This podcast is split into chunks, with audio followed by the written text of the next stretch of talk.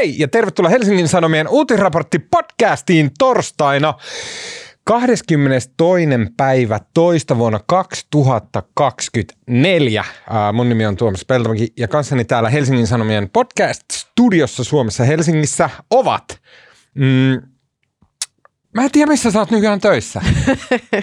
Sunnuntai-toimituksessa vai sanotaanko sellaista enää? No sellaista ei enää. Mullakin kesti viikko ainakin oppia, missä mä oon nykyään töissä. Mutta mm. mä olen Feature-ryhmässä.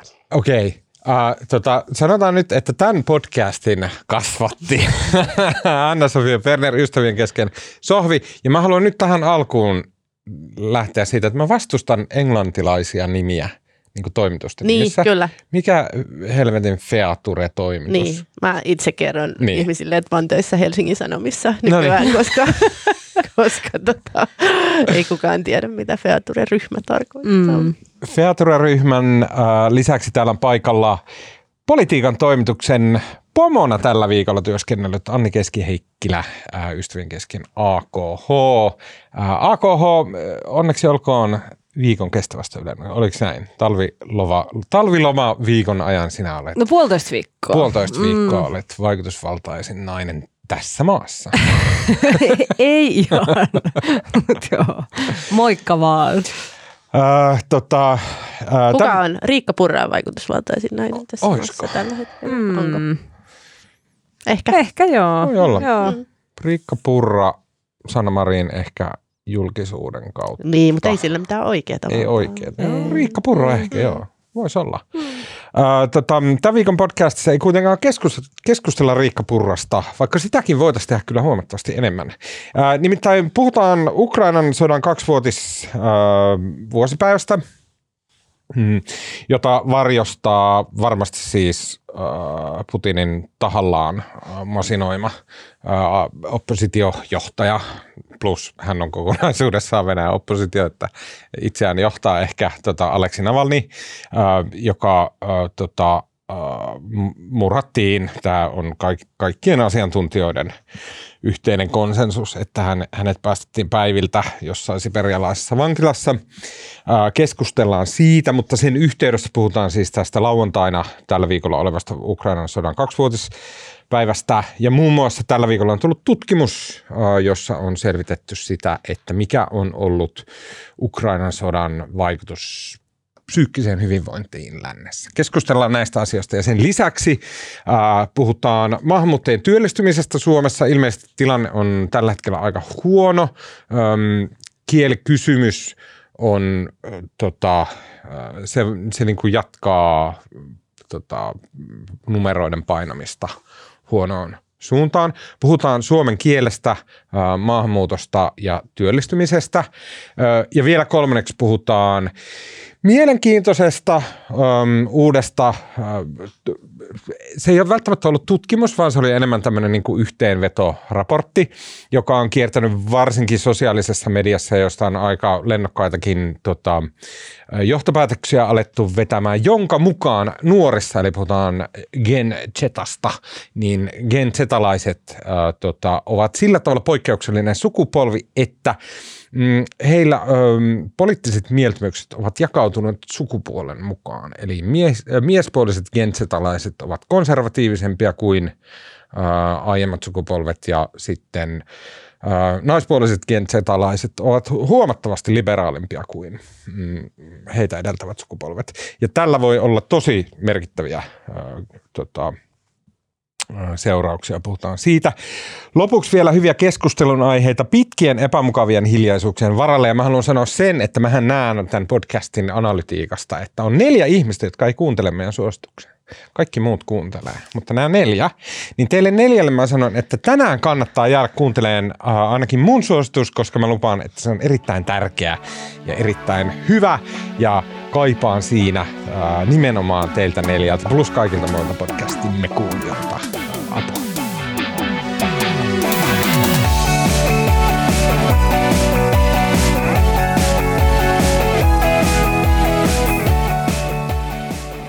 Okei, Venäjän presidentti Vladimir Putin ylensi tämän viikon maanantaina kenraaliluutnantti Valeri Bojarinevin generaali Everstiksi. Ja tämän taustalla on se, että Valeri Bojarinev vastasi sen vankilan vetämisestä, jossa kuoli viime viikon perjantaina venäläinen oppositiopoliitikko Aleksi Navalni. Navalnin kuolema, joka aluksi leijui sille vahvistamattomana, mutta aika pian sai hänen tota, tukiryhmältä ja sukulaisiltaan vahvistuksen, niin se lähti aiheuttamaan äh, monennäköisiä seuraamuksia mm, kansainvälisillä areenoilla. Mm, niistä kenties tärkeä oli se, että viime viikolla viikonloppuna järjest, tai järjest, samaan aikaan järjestettiin toi Münchenin turvallisuuskonferenssi ja se kyllä jäi sen tulokset ja kannanotot ja muut, joista iso osa liittyy Ukraina osataan, niin ne jäivät kyllä ihan täysin huomiotta. Ää, ja tota, näin. Tämä kaikki tietenkin tapahtuu nyt, kun lauantaina tulee kuluneeksi kaksi vuotta siitä, kun Venäjä hyökkäsi Ukrainaan todenteolla. Ja tota, jotenkin tämä heitti semmoisen hyvin kylmän ja synkän varjon siihen päälle. Tässä on ihan hirveästi säikeitä. Mä en oikein osaa edes sanoa, että mistä lähdetään liikkeelle. Mä ehkä kysyn ihan vaan fiiliksiä. Ehkä, jottei me niin kun, mitä Aleksi Navalni, sanoiko se teille edes mitä? Olit, olitteko te silleen, että aa joo, mikä Seppo?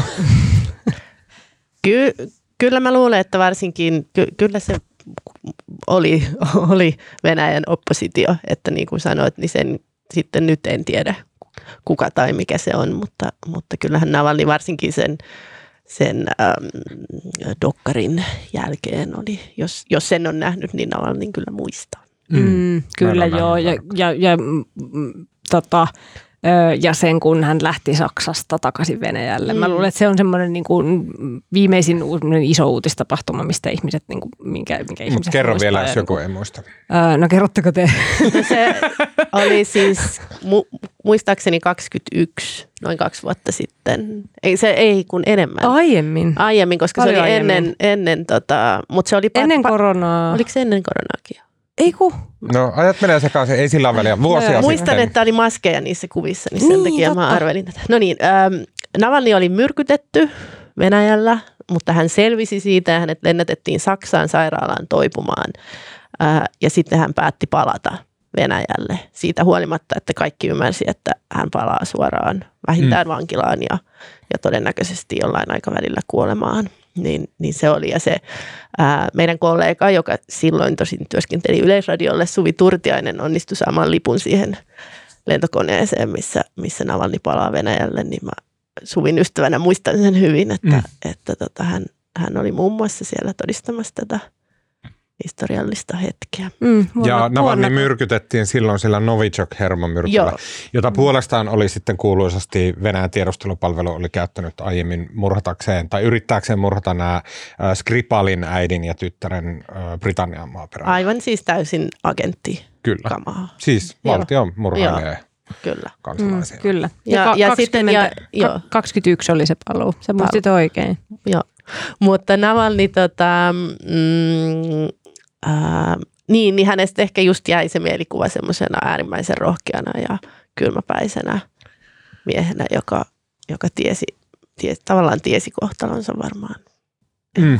Mm, niin, olihan se, se, se, se tieto siitä kuolemasta, niin oli se sillä tavalla niin kuin, ää, yhtäkkiä sillä shokki, mutta kyllähän se oli niin kuin, siis selvästi se oli niin kuin ajan kysymys vaan, että koska se tapahtuu mm. Okei, mä, mä vähän mietin tota, että kuinka paljon ihmiset oikeasti tietää joku Aleksi Navalny, tai silleen, että jos ajattelee nyt ihan normaalia suomalaista, niin on aika paljon pyydetty, että tietää jotain Venäjän poliitikkoja. Mm. Meillä niin vähän tiedetään Venäjästä ja Venäjän, Venäjän meiningeistä, koska Putin hallitsee siellä niin mm. suurta osaa kaikesta julkisuudesta ja on vähän niin kuin turha kirjoitella yhtään mitään, koska eihän niin kuin venäläinen oppositiopoliitikko saa mitään aikaan. Se on täysin mahdotonta sille oikeastaan mitään väliä, että mitä se tubettaa näin. Että kyllä mä niin kuin ymmärrän senkin, että jos jos ei nyt ihan ollut sille, että haa, luenpa joka päivä mm. uutisia Joo, todella. Joo, ja siis mulla ainakin kävi myös niin, että sit kun, kun, tota, mm, kun se oli tapahtunut ja sitten sitä uutisointia tässä, tässä jatkettiin, niin tota, Öö, en mä muista esimerkiksi, että Sauli Niinistö oli todella aktiivinen niin kuin Navalnin öö, asian ajamisessa. Ja niin kuin, vaikka se on ollut siis iso asia silloin, mutta tällaiset asiat niin kuin unohtuu tosi, tosi nopeasti. Että niin kuin sekin tuli taas vähän niin kuin ikään kuin uutena tietona, että ai niin, joo aivan. Että mm. se, sekin on ollut niin kuin Mä tunnen Navalnia lähinnä sen kautta, että mä kuuntelen aivan erinomaista Venäjä Kremlologien podcastia, joka on siis mun mielestä se ihan ra- rahoittama podcast, koska se, se, tota, se osa sen podcastin rahoituksesta tulee The Atlantic Councilista, joka on Yhdysvaltain ulkoministeriön tämmöinen propagandahaara. Mutta anyway, se podcastin nimi on Power, Ver- Power Vertical, jolla tarkoitetaan, no okei, okay, Power Vertical, googlatkaa mitä se tarkoittaa. Se on tosi hyvä tämmöinen niin Venäjä, uh, Venäjä tota, diggareiden ja Venäjä analyytikoiden ja muiden podcast, um, jossa käy, sanotaan vähän niin kuin Yhdysvaltain on UPin tyypit käy selostamassa siellä, että mitä Yhdysvaltain hallinnossa ollaan mieltä siitä, että mitä Venäjä tekee. Ja sitten sitä hostaa tämmöinen Brian Whitmore, joka on tosi hyvä ja pitkäaikainen Venäjä-seuraaja. Joka tapauksessa siellä oli nyt, kun siellä käytiin tätä Navalnin kuolevaa läpi, niin mun mielestä että siellä oli hyvä semmoinen niin kuin korkean tason kuvaus, että mikä oli Navalnin rooli Venäjällä, mikä oli se asema ja niin kuin miten se toimi siinä Putinin hallintohimmelissä. Mä haluan sanoa, että tähän kuuluu semmoinen niin kuin, mm, vielä taustalause, että nimenomaan siinä podcastissa Navalnia on yleensä ottaen pidetty vähän semmoisena hyödy, hyödy niin kuin Putinin hyväksymänä oppositiona. Mm. Että Putin on antanut luvan hänelle olla mukaan olevinaan joku oppositio, jotta Putin pystyy tarvittaessa osoittamaan, että hei, että on meilläkin tämä oppositio. Mm. Siis joskus mm. niin kuin vuosikymmeniä mm. sitten. Nythän tilanne on huomattavasti pahempi. Totta kai, mistä Aleksi Navalnin kuolema on niin kuin sitten selkeä esimerkki. Uh, Power Vertical podcastissa sanottiin tällä tavalla, että Navalni on siinä niin kuin Putinin hallintohimmelissä toiminut semmoisena tavallaan varaventtiilinä, missä Putinin hallinnossa toimivat virkamiehet ja tämmöiset korkean tason heput ja muut ihmiset, joilla on siellä valtaa, koska niitäkin on muitakin kuin Putin. Niin Navalni on ollut semmoinen varaventtiili, johon on pidetty yhteyksiä, tavallaan tämmöisiä luvattomia yhteyksiä, koska hän on ollut linkki vastapuolelle siinä tapauksessa, että Putinin hallinnolle tapahtuu jotain. Eli jos siellä ihan tulee joku ihan katastrofaalinen kaos, Putin syöstää vallasta ja näin, mm. niin sitten Putinin alaisilla olisi ollut jonkunnäköinen yhteys siihen todennäköiseen seuraavaan mm. tota, vastapuolta edustavaan, äh, ehkä presidenttiin, ehkä jollain tavalla nokkamieheen.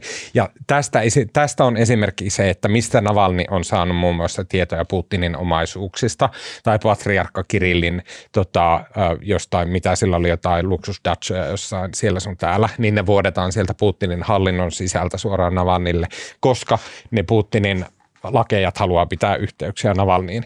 Tämä oli siis tilanne aiemmin, ei enää. Nyt se on, Navalni on tapettu ja tota, tämmöistä ei, ei niin kuin enää ole ja sen takia nämä Venäjä-analyytikot ajatteli, että tässä on kyse siitä, että Putin haluaa poistaa sen niin kuin, Pienenkin. Niin, sen niin kuin mm. pikkusen pelastusveneen hänen oman hallintonsa tyypeiltä. Mm. Että nyt niin. ei ole enää niin. mitään, että teillä ei ole mitään asiaa mihinkään Navalnin leiri, ei ole mitään liberaalia puolta, mihin te voitte loikata ja näin, koska liberaalipuolue puolu, puoli on sitten murhattu. Mm, mutta vaatiko se sen murhan oikeasti tai no. niinku sen kuoleman? Niinku, että eikö se vankilassa oleminen niinku jo tarpeeksi paljon itistänyt sitä? Niin.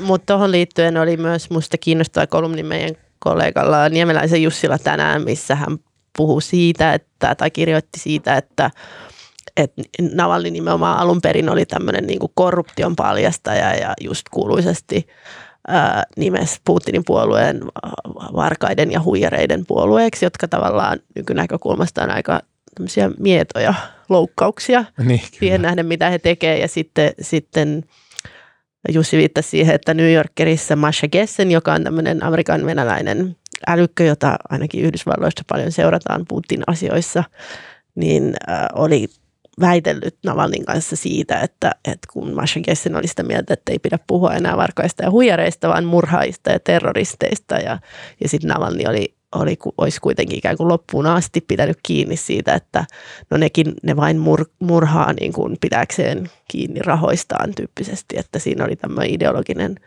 tai ajattelutavallan ero, että mistä on pohjimmiltaan kyse tässä Putinin mm.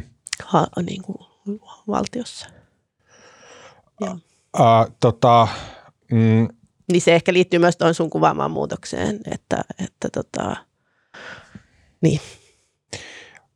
Heti kun tämä kuolema oli vahvistettu ja sitten alkoi tulla näitä, niin kuin, että no mitä tästä nyt seuraa, niin okei, okay, amerikkalaisvetoisessa mediassa eli kaikessa suomalaisessa mediassa tota, alettiin kohdistaa huomiota Joe Bideniin. Mm.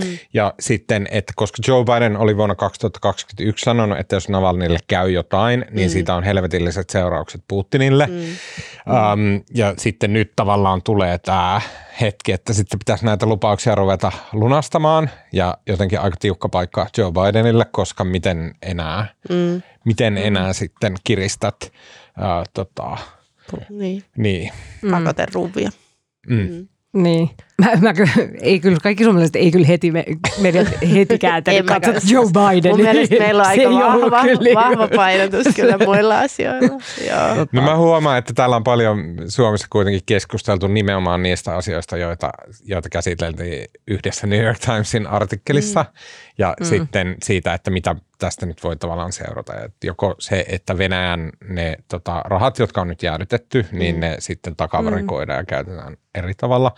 Tai sitten Gary Kasparov uh, New York Timesin haastattelussa sanoi, että nyt kun Venäjällä on vaalit, niin sitten hyvä vastaveto olisi, että Putinin presidenttiutta, kun hän voittaa mm. hips, hipsukoissa, niin että Putinin presidenttiutta ei sitten tunnusteta. Mm. Mutta mulla herää semmoinen, että en mä tiedä, miten nämä menee yleensä. Tunnustetaanko niitä? Niin, Lähettääkö Suomi jonkun sähkeen Venäjälle hyväksymme?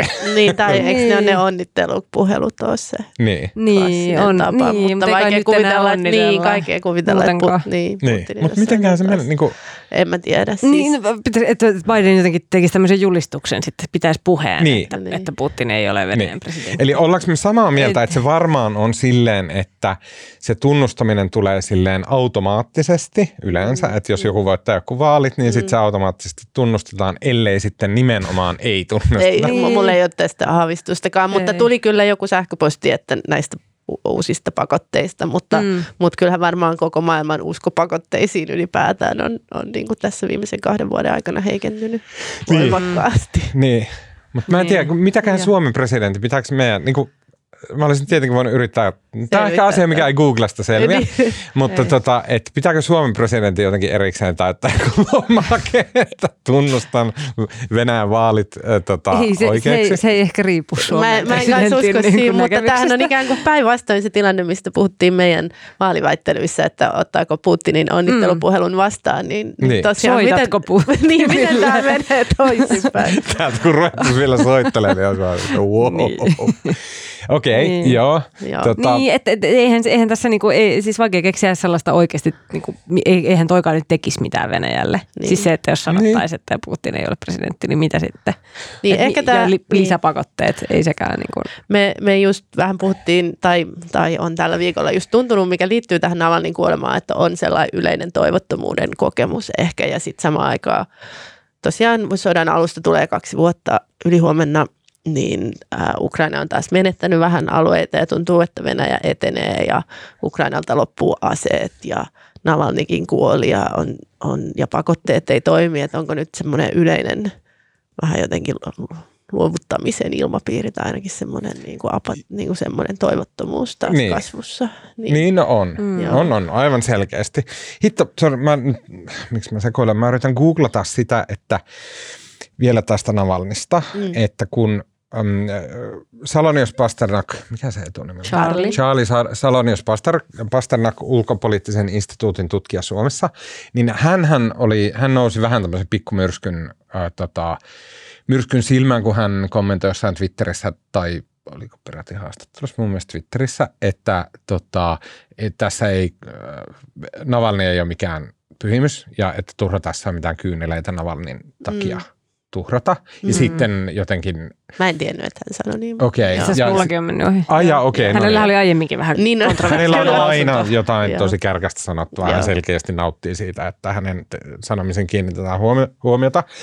Mutta että sitten tästä ihmiset suuresti närkästi, että, että tämmöinen niin Navalnia ruvetaan heti mm. särpimään, mutta kun mun mielestä Salonius Pasternakilla oli pointtia, sen tota, Navalnin poliittiset mielipiteet on aika hulluja, uh, monet, monetkin, ja sitten mä harmittaa se, että mulla on nyt hukassa se juttu, jossa nämä oli esitelty. Niin sehän siis, se kaari, minkä mulle on näyttäytynyt, on se, että hänellä oli niin kuin nuoruudessaan tämmöisiä voimakkaita etnonationalistisia niin. mielipiteitä, mutta mm. joista hän on kyllä sitten myöhemmin niin kuin kasvanut irti, mutta toki se voi silti olla, että, että tavallaan meidän jossain poliittisessa kahtiajaossa niin voi olla, että ne jotenkin on erilaisia ne käsitykset. Niin, mut, ja, mutta esimerkiksi mm. Ukrainasta hän ei ole kyllä ollenkaan sitä mieltä, mitä me täällä Ei kun on nykyään, on, on. Kyllä mä Onks ymmärsin näin? ja hänellä oli niin kuin, no nyt, eh, tämä on taas tätä, tuo, jos olisin tiennyt etukäteen, niin olisin tarkistanut, mutta, tota, mutta mulla on se käsitys, että, että ää, hänellä oli esimerkiksi ukrainalaista perhetaustaa ja kyllä. Joo, kyllä oli, niin kuin, oli. Okay. Joo. Joo, okei, okay, no ei puhuta tästä enempää, Joo. koska mullakin on tosiaan paperit hukassa, mutta että tämmöinen siellä oli, että, mm. tai okei, okay, mä nyt sanon su- suoraan myös sen, että mua ärsyttää se, että, että niin kun ruvetaan nostamaan hirveälle pedastaalille niin. ihmisiä sitten kuoleman mm. hetkellä, että heistä viedään jollain tavalla myös se ihmisyys mm. pois, mm. että et, et he on jotain niin kuin äiti Teresan kaltaisia. Mm myös siinä mielessä, että äiti Teresakin oli ihan taas niin. ja, ja jotenkin halusin vaan sanoa niin, sen ääneen, niin, että, niin, että on tämmöinen... Kyllä, niin, niin, joo, kyllä. Novellin kohdalla se on kyllä ehkä tapahtunut jo vähän aiemmin. Niin kuin, että niin. Mä luulen, että ihmiset ei niin kuin, piti häntä aika semmoisena, niin kuin, tai että se arvo on syntynyt vaan siitä, että ylipäätään on joku Putinin vastustaja. Ja mm. tietenkin just niin kuin, siitä paluusta niin, sinne, niin. sinne Venäjälle ja näin. Joo. Niin. Mm, vielä viimeinen asia, minkä mä haluan sanoa Navalnista, oli se, että äh, Navalni vuonna 2013 vangittiin ekan kerran ja silloin oli kyse, en muista mistä oli kyse, mutta se jäi hyvin lyhytaikaiseksi se vangitseminen, koska ähm, silloin tuli hillittömät protestit mm, kyllä. Venäjällä ja tää, se ei niin kuin ollenkaan käynyt päänsä venäläisille, että Navalny pistettiin mm. putkaan. Äh, isot protestit ja nämä Navalnin ympärillä tapahtunut protestointi oli osaltaan se syy yleisesti, tai niin kuin monet asiantuntijat ajattelevat, että se oli osaltaan se syy, miksi Venäjä esimerkiksi ylipäätänsä hyökkäsi Ukrainaan. Niin, ja valtasi Krimin mm. sitten. Voi. Niin, koska Joo. Ukrainassa oli ollut tämmöistä oranssivallankumousta mm. ja kaikkea tämmöistä niin kuin, ö, isoa oppositioliikehdintää. Niin, ja, ja Maidan, Maidan tuli ja Maidania, kyllä. Joo. Ja sitten ajateltiin, että on tosi suuri, tai siis Putin ajatteli, että on suuri vaara, että se leviää Venäjälle. Mm. Mistä sitten Navalni-protestit oli Putinin silmää merkki mm. siitä, mm. että nyt se on leviämässä Venäjälle, mikä sitten tavallaan mm. johti osaltaan siihen, että Venäjä hyökkäsi Ukrainalle. Nehän olikin aika isoja ne protestit. Kyllä, mm. näin. Nyt. Ja sitten tavallaan no. tämä vaan sen mm. takia, että jos ajatellaan, että missä ollaan nyt, niin, että hänet listitään, hän on Venäjän ainoa oppositiopoliitikko, ainoa, okay, ainoa merkittävä oppositiopoliitikko, hänet murhataan ja hyvin todennäköisesti Venäjällä ei tule tapahtua yhtään niin, mitään. Niin, niin. Ei minkäännäköisiä mm, protesteja, niinpä. ei mitään lippuja missään. Niitä kukkia käydään vähän varovaisesti viemässä ja näin, mutta ihmiset on Ja niin... siitäkin voi joutua rintamalle. Niin, niin, mm, niin siitä johtuen äh, se, mitä Sofia aloitti tuossa puhumaan, niin se, että niin tunnelma on aika kylmäävä, mm. aika aika murhaava tällä hetkellä. Tosi ja. nopeasti muuttunut. Siis et ei, voi, ei niin kuin voisi uskoakaan, että tosiaan 21, siis kolme vuotta sitten, niin, niin oli vielä sellaiset niin kuin ihan valtavat protestit tosiaan siellä. Ja niin kuin, että siitä on yllättävän vähän aikaa. Niin, kymmenen vuotta sitten. Ei, kymmenen vuotta sitten niin, niin, niin, isot protestit. Joo, joo, ei, ei, niin, an, anteeksi. Joo. Mut, mutta, mutta, mutta silti siis on tässä, kun jos palaa siihen Ukrainan vuosipäivään, että muistaa sen kauhun tunteen, mikä oli silloin ihan sodan alussa, kun ne panssarit lähestyy Kiovaa ja näin. Ja sitten tuli se tavallaan helpotus siitä, kun ukrainalaiset pystyikin panemaan kampoihin, niin nyt mulla on tyyliin tällä viikolla ollut pitkästä aikaa semmoinen niin sama kuristava tunne siitä, että mitä hän tässä vielä käy. Kyllä. Ja, ja, ja tosiaan Euro- mm. Eurooppa ja Yhdysvallat on niin kuin omalla tavallaan jumissa tämän asian kanssa, tai Yhdysvallat on niiden äärirepublikaanien panttivankina ja ei saa, ei saa tota, lisäapua toimitettua. Kyllä mm. Ukrainalle ja sitten Euro- Euroopalla on omat ongelmansa sen kanssa, niin se, se vetää niin. tunnelman apeaksi ja sitten samaan aikaan Venäjä etenee siellä. Mediassa on monesti aivan liikaa, aivan niin kuin totaalisen liikaa pidetään yllä semmoista niin kuin myyttistä mielikuvaa nimenomaan Putinista, että hän pelaa koko ajan, koko ajan jotain 4D-shakkia mm, ja hän on mm, niin kuin tämmöinen niin kuin kylmä, kalkyloiva KGB-kone, joka vetelee niin kuin Puppet Masterina tota, äh, naruja mm, ja näin. Mm. Ja mehän tiedetään, ettei se voi olla totta, me toimittajina päästään näkemään kaikki, säkin oot Sohvi Amerikassa käynyt Capitol Hillillä, maailman niin rikkaa ja vaikutusvaltaisia mm. upeimmaa ja sä oot mm. nähnyt mitä totaalisekoilua se on siellä. Me nähdään päivittäin, mitä tuolla Arkadianmäellä Suomessa on niin kuin ihan semmoista niin pimpelipompeli, niin kuin viime kädessä keksitään jotain, että ei hitto kun tämä nyt meni ja näin. Mm. Ja semmoista on inhimillinen elämä niin kuin Putinista äh, siivouskomeron perälle jossain mm. Tuomas Peltomäki. Näin, siis mm. semmoista se on. Mutta Putiniin liittyy tosi vahvasti se, että ehkä hän on nyt orkesteroinut sen, että kun tämä vuosipäivä on tulossa, mm. niin sitten hän murhauttaa Navalniin, jotta julkinen keskustelu maailmassa värjäytyy mustaksi. Ja, ja niin kuin, et, et, niin kuin Putin pelaa jotain tämmöistä shakkia. Sitten tähän vielä lisäksi Espanjassa ammuttiin se äh, loikannut heli, ukrainalai, venäläinen, u, venäläinen äh, Venäjän armeijasta Ukrainan puolelle loikannut helikopteripilotti. Mm. Käytiin ampumassa Espanjassa. Tänään oli jotain uutisia, että sama on toistunut tapahtunut muissa maissa Euroopassa, on käyty ampumassa tämmöisiä Putinin tota, hallinnon vihamiehiä. Ja kaikesta tästä tulee semmoinen olo, että Putin jotenkin niin kuin hallitsee koko maailmaa, hallitsee meidän mieliä, hallitsee meidän sydäntä ja tälleen näin. Ha, ha, ha. Hän, hän on niin kuin Jumalan kaltainen olento, jolle ei maha mitään. Sehän ei pidä paikkaansa, niin. eikä se voi pitää paikkaansa. Niin, si, si, mm. niin jos, jos miettii sitä, että jos vaan äh, Yhdysvallat ja Eurooppa saisi niin kuin – hommansa kasaan, niin, niin, niin tällaista mielikuvaa ei olisi. Että jos aikaisemmin mietittiin, että mitä Joe Biden voi tehdä ää, rangaistakseen Putinia tästä, niin se ongelma on, että se isoin rangaistus olisi se, että amerikkalaiset lähettäisi lisää aseita Ukrainalle. Mutta mm. koska siellä on se sisäpoliittinen tilanne, niin hän, se, Joe Bidenilla nyt ei ole sitä valtaa yksin päättää asiasta. Niin, mm. Mutta, mutta että tavallaan jos läntiset poliitikot sais Ukrainalle lisää tukea, niin, niin sittenhän Putinilla ei olisi tämmöistä mm. valtaa. Mm, niin. mm, Saanko mä poikita niin, ihan vähän Amerikan puolelle tässä kysymyksessä? Joo. Mitä te olette mieltä siitä, mitä nyt on tosi paljon puhuttu tässä yhteydessä ja mikä on myös yksi syy, miksi tämä tämmöinen niin jännitteinen pelon ilmapiiri on Euroopassa, niin oli tämä Trumpin lausunto siitä, mm, että, mm. että tota, joku suuren Euroopan maan päämies oli kysynyt häneltä, että tuleeko Amerikka apuun, jos Venäjä hyökkää. Ja sitten, että Trump oli kysynyt, että oletteko maksanut kaksi pinnaa, ei tulla, jos ette ole.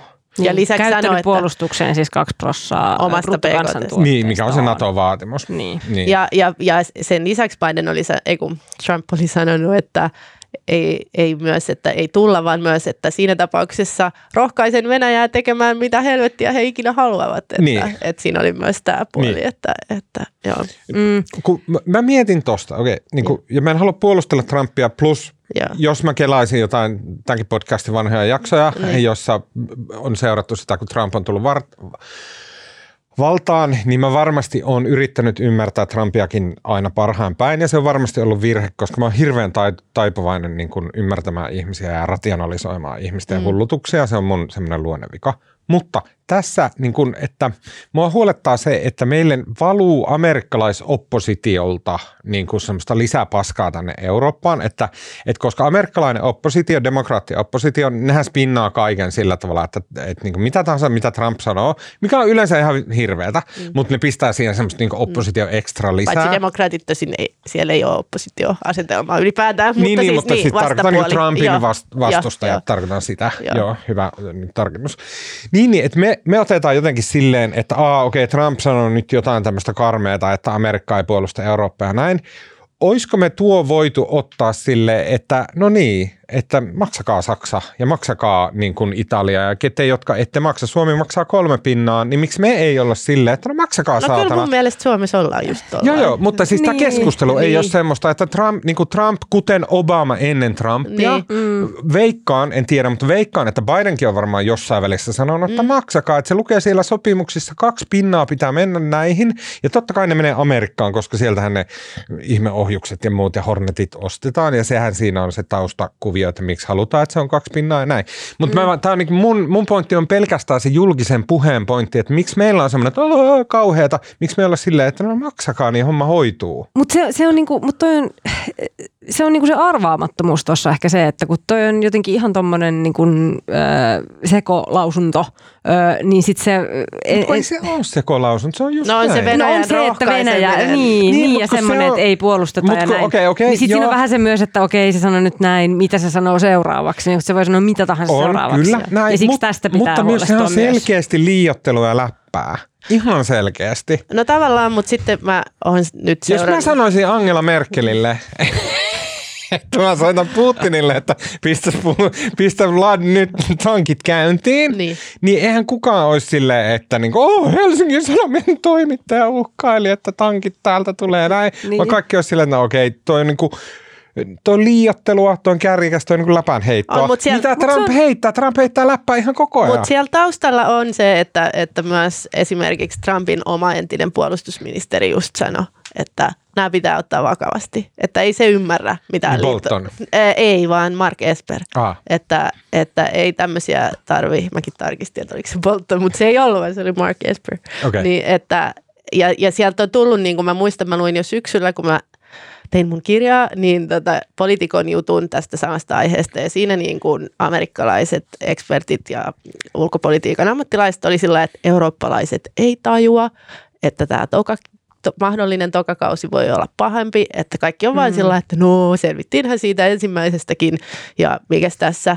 Ja nyt sitten se on niin kuin tavallaan se, mitä silloin syksyllä siinä mun lukemassa jutussa, jota mä siteerasin, niin niin sanottiin, niin nyt se on tullut jotenkin tietoisuuteen ja meidänkin Häkkänenkin sanoi muistaakseni tällä viikolla, mm. että nyt tämä voi olla, että tämä Trumpin toinen kausi voikin oikeasti olla isompi riski. Ja siinä on se, että me ei voida tietää, onko se läppää vai onko se tosissaan. Kyllä. Niin, Joo, ja joo. siis se, ylipäätään se, että heittää tuollaista läppää. tarkoitettua. Niin. Niin, Niin. ylipäätään se, Niin. että heittää tuollaista läppää, niin kuin, että ei, ei, se läppä ei ole semmoista, että hän olisi Euroopan puolella, vaan niin kuin se on Eurooppaa vastaan Niin. oleva Niin. niin kuin jatkuvasti sellaista. Aivan niin On kyllä. semmoinen- Plus mä haluan sanoa, että myös mä oon hyvin huolissani siitä, että hän ei ole, ma- äh, niin, tota, hän ei ole, hän on maininnut Navalnin nimen, Niin, mutta ei ei, ole ei, ole, ei ole tuominut mitenkään, että, että, että niin kuin, mitä Navalnille tapahtui, niin se on silleen, että okei, että niin kuin, miksi? Niin. Niinhän se on oikein rohkea, rohkea mies, joka, jonka ei olisi pitänyt mennä. Ei Ja sitten hän myös toki on rinnastanut itsensä Navalniin, että koska häntä vastaan on näitä on, tota,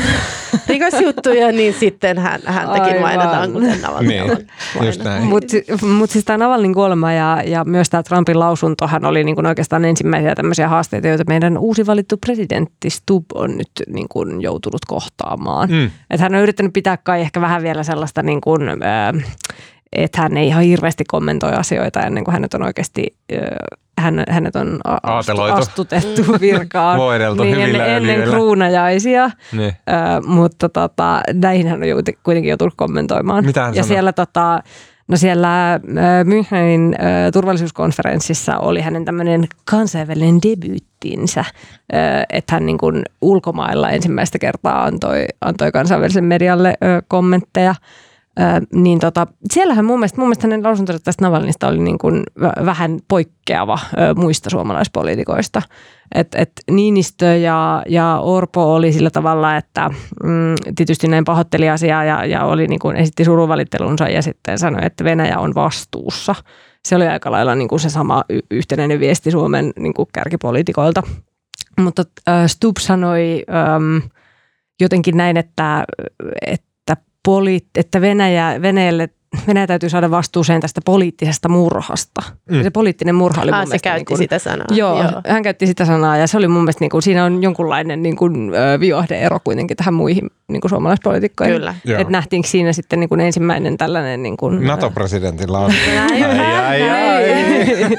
tällainen niin kuin rohkeampi. Niin, ei olisi ilman Kyllä. NATOa puhuttu mistään poliittisesta murhista. Niin on sekin kyllä, kyllä mä sitä Trumpin. Suomi olisi vaatinut, että venäläisvankilassa pitää olla paremmat rappuset, ettei niissä kompastuta niin helposti. Niin, mutta siis ö, Trumpista hän, hän si, si, si, sitä kommentointia, joo, Mm. sitä ei voi sanoa missään nimessä niin rohkeaksi niin. Kommentointia, että se on taas sitten niin kuin, Mm. tota, enemmän sellaista, että varaudutaan siihen, että hänestä oikeasti tulisi presidentti. Toki siinä siis on se, en kiistä sitä, että, että lienee hyvä, että tai että kyllähän Eurooppa on nojannut Yhdysvaltoihin ihan niin kuin noin vaan. Ja tosiaan mm. niin kuin Mm. sanoin, niin Obamasta lähtien on yritetty herätellä Mm. Porukkaa Mm. siihen, eikä se tapahdu, mutta, mutta kyllä mun mielestä on myös niin, että myös Yhdysvallat hyötyy tästä rauhasta Euro- tai siitä rauhasta, mikä Mm. vielä on Euroopassa ja, ja näin, että ei se ole mitenkään vaan, Mm. vaan niin kuin niissä dollareissa tätä mitata. Niin, Mm. okei. äh, mennäänkö? Mutta- Joo, että toivomme parasta Ukrainalle, päätetäänkö tämä? kun- Pä- päätetään Kyllä. näin. Palataan tähän asiaan vielä tämän podcastin loppupuolella. Ö, Okei, okay, Sohvi, haluatko pää- päättää, päästää meidät kartalle? Öm, tota, tällä viikolla on uutisoitu siitä, että maahanmuuttajien työllisyys ei ole kehittynyt ja siinä on kielikysymys on No meillä oli, oli siis uutinen Helsingin Sanomissa, jossa kerrottiin, että ulkomaalaisten työttömien määrä on noussut Suomessa ennätyksellisen suureksi. Ja työ- ja elinkeinoministeriön mukaan Suomessa oli joulukuussa yli 44 000 ulkomaalaista työtöntä työnhakijaa. Se on mittaushistorian suurin luku. 44 000. 44 000 ulkomaalaista työtöntä työnhakijaa, mittaushistorian suurin luku, niin ähm, mä kysyisin suoraan, että mitä ajatuksia tämä teissä herättää, että miltä tämmöinen kuulostaa mittaushistorian suurin luku ja ennätyksellisen korkea ulkomaalainen työttömyys? Mun mielestä 44 000 kuulosti jotenkin aika pieneltä. Ai, musta kuulostaa aika paljolta. Siis jos miettii ne ihmiset jotenkin jonossa. Tai, tai yhdessä kaupungissa, on se varmaan paljon. joo. joo. Joo. Niin, mutta siis sulla on varmaan Tai niinku jo, ta- jonottamassa. Hyvinkään Lidliin. Se vähän niin kuin, joo, okei, okay, silloin se kuulostaa paljon. Paljonko Hyvinkäänlään asukkaita? Uh, 52 000. No niin, eli melkein Niin. Hyvinkään verran. Joo. Joo. Niin, et, niin, niin, on Ehkä, taka... mutta ehkä mä, sit, mä seuraan tosi paljon persoja Twitterissä, niin ehkä mä olin luullut, että, että sille se on se miljoona maahanmuuttajaa työttömänä. Mutta toki Niin. se ei ole merkityksellistä se, että kuinka paljon Niin, niitä tätä niin ehkä tässä hain on. vähän tällä, tällä että, että jos puhutaan absoluuttisesta määrästä, niin, Niin. ehkä kiinnostavaa on kuitenkin myös se, että, että tai mulle tuli mieleen, että voisiko tämä johtua se, että siitä, että meillä on myös enemmän ulkomaalaisia kuin koskaan Mm. ennen. Ja, ja toki ne on suhteessa ja mä kaivoin, kaivoin sitten tilastokeskukselta luvut, niin kuin, että paljonko on ulkomaalaisia työttömiä suhteessa ulkomaalaiseen työvoimaan, niin se on kääntynyt myös nousuun noin 24 prosenttia. Että onhan se todella korkea luku. Mm. Että, Okei. ää, mutta se on ollut paljon korkeampi niin kuin pitkin viime vuosikymmentä. Että, että ihan tässä niin kuin koronan jälkimainingeissa niin, niin työttömyys ulkomaalaista, että se- oli niin kuin al, alempana ja mm. nyt se on kääntynyt, mikä on itsestään selvää, koska niin kuin suhdanne on huono ja työttömiä on ylipäätään enemmän, niin tavallaan on älytön ajatus, että se ei heijastuisi myös ulkomaalaisiin, jotka ovat työntekijöitä siinä, missä muutkin. Mm. Mm. Niin, niin, siis oliko se 24 prosenttia siis? Öö, Työvoima, Maahan- maahanmuuttaneesta työvoimasta tai ulkomaalaisista, musta se on nimenomaan ulkomaalaiset, eli ei Suomen kansalaiset, mm. niin tota, on ää, työttöminä. Saanko mä, ennen kuin mennään siihen kielikysymykseen, Joo. mikä mun mielestä on tavallaan Ja sitten työllisyys on toki vielä erikseen Niin, lisäksi. niin. kiinnostavin näistä, Joo. niin äh, kun mä haluaisin niin jotenkin, pystytäänkö me purkamaan sitä, mulla ei ole tähän mitään kysynyt, tai, tai sitä on niin kuin vaan mytty mun päässä, mutta mun mielestä monesti näissä jutuissa sille, että äh, maahanmuuttajat sitä, maahanmuuttajat tätä, ja sitten siellä on niin kuin iloisesti sekaisin koodari Supercellillä, Mm. Kyllä. sitten hoitaja ää, tota, ää, tuolla Hussilla Niin, ja sitten ää, niin kuin, Volt lähetti. Ää, no okei, okay, Volt lähetti joo, mutta sitten mä enemmän niin ajattelin, että äm, niin kuin maahanmuuttaja, joka päätyy niin jotakin reittiä sitten niin julkisilla varoilla tuettavaksi, Niin. niin nämä kaikki käsitellään jotenkin niin samassa mytyssä, niin se kuulostaa mm. jotenkin ihan tyhmältä. kyllä, kyllä. Koska mun ja niin kuin, olematta millään tavalla, niin kuin mä, mä en edes ajatte, ole ajatellut tätä asiaa, mutta mulle on aivan, tavallaan aivan sama, että puhuuko se su, suoma, ö, tota, koodari Supercellillä suomea. Mm. Hän voi puhua esperantoa ihan eh, niin kuin yksilysti. Ja se on tavallaan, musta tuntuu, että se on niin kuin Supercellin ongelma. Mm, että mm. niin kuin hoitakaa hommat, miten hoidatte, maksakaa sille 90 000 euroa vuodessa ja sitten se voi tulla vaikka latinaksi tilaamaan niitä kahveja, se on ihan fine. Ja se on jotenkin eri asia kuin, että aa, okei, että sinä tulet jostakin ja sitten ehkä vähän aikaa oot töissä jossain ja sitten päädyt sanotaan vaikka loppuiäksi äh, niin kuin tukien varassa elämään. Ja mä en tarkoita, että tätä, mä en tarkoita tässä semmoisia, jotka väärinkäyttää tukia mm. tai sille, vaikka sanotaan vaikka niin kuin kotiäitejä, mm. jotka näin, mm. niin sitten – se on eri asia, koska heidän täytyy puhua sitä kieltä, jotta he integroituu yhteiskuntaan ja se, se on niin kuin heidän etu ja se on näin ja näin ja näin. Mä en osaa sanoa, miksi mun mielestä ne on eri asioita. Siihen varmaan niin kuin joku logiikka täällä aivoissa kulkee, mutta mä en saa ehkä ilmastoa sitä oikein. Mutta no ehkä se liittyy niin just, kieleen Niin, ehkä se niin. liittyy tuohon kiinnittymiseen. Ja myös, sitten, ei jos... pelkästään kielen, vaan niin kuin mun mielestä nämä ihmiset on täysin eri asemissa. Niin. Ja sitten näitä kuitenkin yritetään ratkaista niin kuin samalla kaavalla. Niin ja mun mielestä ehkä tässä just sit myös tähän kaikkeen päälle tulee sitten tämä poliittinen keskustelu ja niin edelleen. Mutta mun mielestä se iso kuva on ollut nyt se, että A on työvoimapula ja on hirveästi, puhutaan siitä, että tarvitaan lisää ulkomaalaista työvoimaa. Mm. Ja nyt tämmöinen uutinenhan käy niin kuin sitä narratiivia vastaan, että, että tarvitaan paljon ulkomaalaista työvoimaa, vaikka ne ei varmastikaan sulje toisiaan pois, koska pitkällä tähtäimellä tarvitaan, mutta nyt on esimerkiksi rakennusalalta jäänyt iso joukko ihmisiä työttömäksi ja muutenkin työttömyys lisääntyy, koska taloudessa menee huonosti, kun mm. on korkeat korot ja niin edelleen ja inflaatio. Mutta, tota, mutta et jotenkin se just päätyy jo, jo semmoiseen sekavaan keskusteluun sekä noista yksilöistä että sitten siitä, että voiko olla maahanmuuttaja ylipäätään vai ei ja tarvitaanko niitä vai ei. Ja sitten just unohtuu se, että ne on ihmisiä eikä mitään niinku mm. mm. semmoisia vaan, vaan niinku työvoimapalikoita. Mm mä haluan tarttua siihen, kun sä sanoit, että kotiäidit, että okei, he voi olla kotona.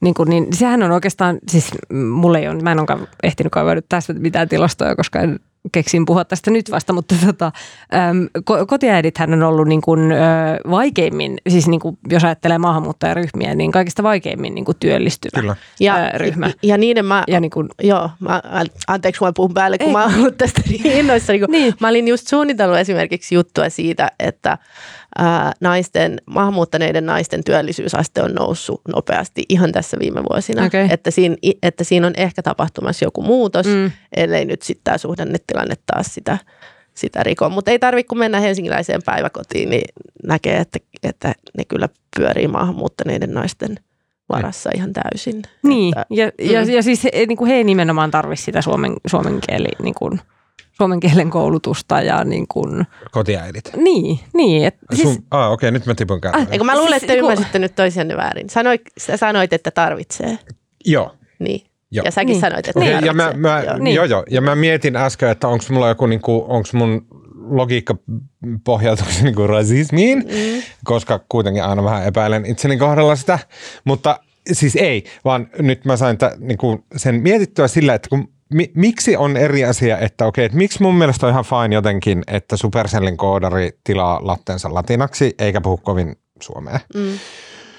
Ja sitten taas mä haluaisin, että, että tota, varsinkin semmoinen sanotaan niin kuin monella tapaa riskiryhmään kuuluva, äh, sanotaan maahanmuuttaja kotiäiti, sanotaan vaikka, että jostain konservatiivis äh, muslimiperheestä, mm. jossa niin kuin, vaikka kulttuuri voi kuulua se, että naisilla ei ole hirveästi autonomia. Niin mä mietin, se, se varmaan on silleen, että se, jolla on 90 tonnia takataskussa ja mersu, niin se voi ajella ja se voi tehdä niin kuin, se voi toimia yhteiskunnassa se koodari ihan miten haluaa. Mm. Se voi niin kuin mennä baariin, se voi ostella ravintola mm. illallisia ja mitään näin. Ja se, sillä, se pystyy sillä rahalla ja hyvin toimeentulolla ja muulla, se pystyy interaktioimaan ympärillä sen suomalaisen mm. yhteiskunnan kanssa. Mutta sitten jos sä oot mamun kotiäiti ja sulla on vähän niin kuin puuttuu tämmöisiä, niin sitten se kieli nousee aivan olennaiseksi, että se on se linkki, se on se way mm. out, jolla sä pystyt kiinnittyyn siihen yhteiskuntaan, koska sulla ei välttämättä ole rahaa, sulla ei välttämättä ole sitä sun laajennettua perhettä, sukua ja tämmöistä täällä paikan päällä. Joillakin on kyllä, mm. mm. mutta että se kieli tulee yhä olennaisemmaksi, koska sä et pysty törsäämällä ja kuluttamalla kiinnittämään itseäsi joo, osaksi suomalaista yhteiskuntaa. Siis se tuo vapautta, niin, kyllä. se, että osaisi suomen kieltä. Kyllä. Et muuten on, on riippuvainen miehestä tai, tai lapsistaankin siinä niin kuin suomen, suomen kielellä asioimisessa. Kyllä, joo. Mua ihan hirveästi saa olla yhteydessä, jos tota, mm, kun mä oon just miettinyt sitä, että kun nyt alkaa olla niin paljon sitten kuitenkin mm. just näitä naisia töissä, että miten se vaikuttaa siellä yhteisön sisällä, että, että kuuleeko, että kaverin sisko on siellä töissä. Tai, tai niin kuin tavallaan, että miten ne menee myös ne, mikä on se kynnys, mikä ylitetään, että, että päästään töihin nyt, kun se työssäkäynti mm. on selvästi myös lisääntynyt, vaikka nyt samaan aikaan on myös vähentynyt. Mä myös kaivoin, että ää, nyt näissä uusissa mar, no marraskuun tai marraskuun työllisyyskatsaus, niin silloin suurin äh, yksittäinen kansalaisryhmä työttömien työnhakijoiden joukossa, niin ulkomaalaisten, niin arvatkaa mikä oli. Mm-hmm. Ruotsalaiset. Ukrainalaiset. Joo.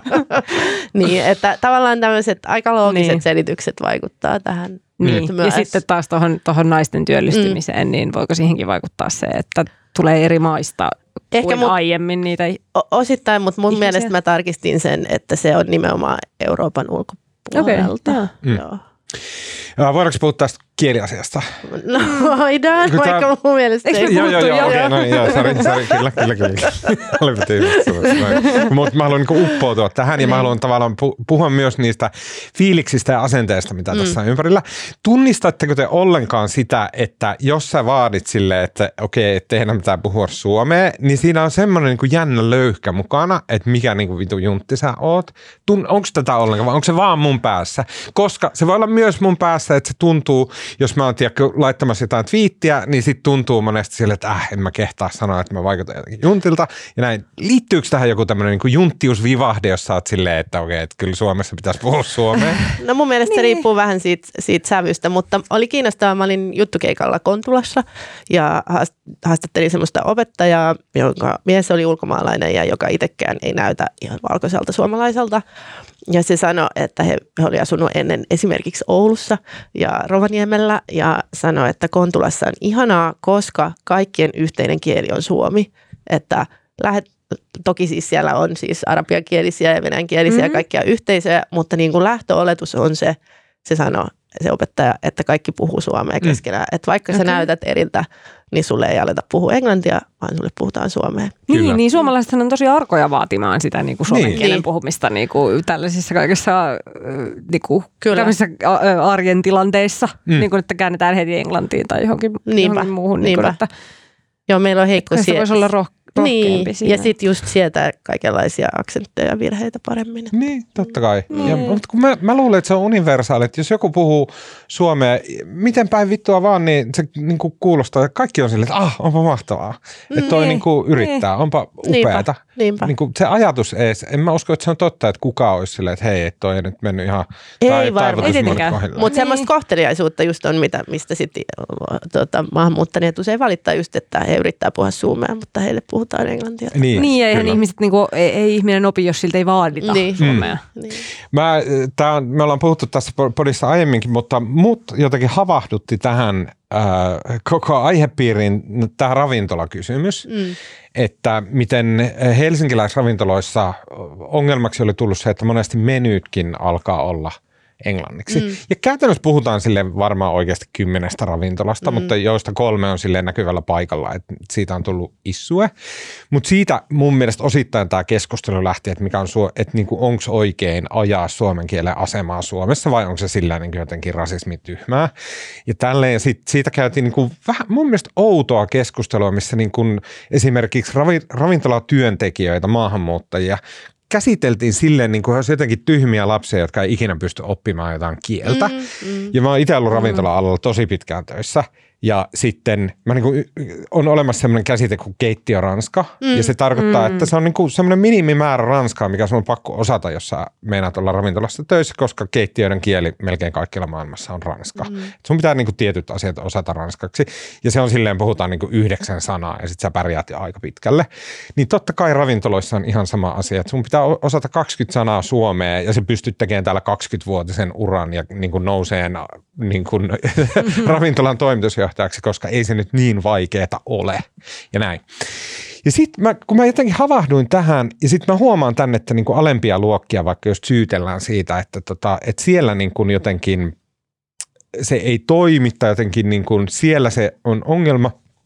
Mutta sitten kun mä muistin, että mä oon kans raksaukkeleiden kanssa tekemisissä – ja raksa, raksojen kieli on mm. suomi. Ei siellä mitään mm. englantia puhuta raksoilla, vaan sinne tulee Georgiasta ja sieltä Ukrainasta ja mistä tahansa tyypit, ja ne puhuu suomeksi ne raksa-asiat. Ja aksentti voi olla aika vahva, mutta suomeksi siellä mennään, koska eihän nyt sitten taas suomalaiset raksaukkelit puhu englantia jollekin georgialaisille, mm. vaan ne puhuu suomea mm. näin. Että ehkä tavallaan Se homma niin kuin Ja aika kyllähän lailla... ravintoloissakin, eikö se klassikko ole, että kyllä se kebab-pizzeriassa saat aina tilattua suomeksi, Niin. niin. mutta sitten jossain fansimmässä hipsteripaikassa et välttämättä saa. Kyllä. Niin. Mutta, Niin. ja vähän ehkä sama ajatus, mutta missä kieli on ongelma Yliopistoissa ja On. tiedemaailmassa. ja korkea äh, niin kuin tämmöisissä meidän työpaikan kaltaisissa mm. työpaikoissa, koska niissä sitten mennään siihen, että sulla on siellä 40 insinööriä, joista yksi ei puhu suomea Mm. ja sen jälkeen kaikki vedetään ralli englannilla. Niin. Joka ikinen palaveri vedetään niin kuin hitaasti semmoisella sönkköenglannilla. Mm. Ja ei synny mitään keskustelua, ei synny mitään innostumista, ei mitään dialogia, vaan kaikki sönkkää ne asiansa sillä rallienglannilla, niin onhan se nyt ihan helvetin typerää. Mä en tiedä, mä en ole ollut tuommoisessa palaverissa, mutta Niin.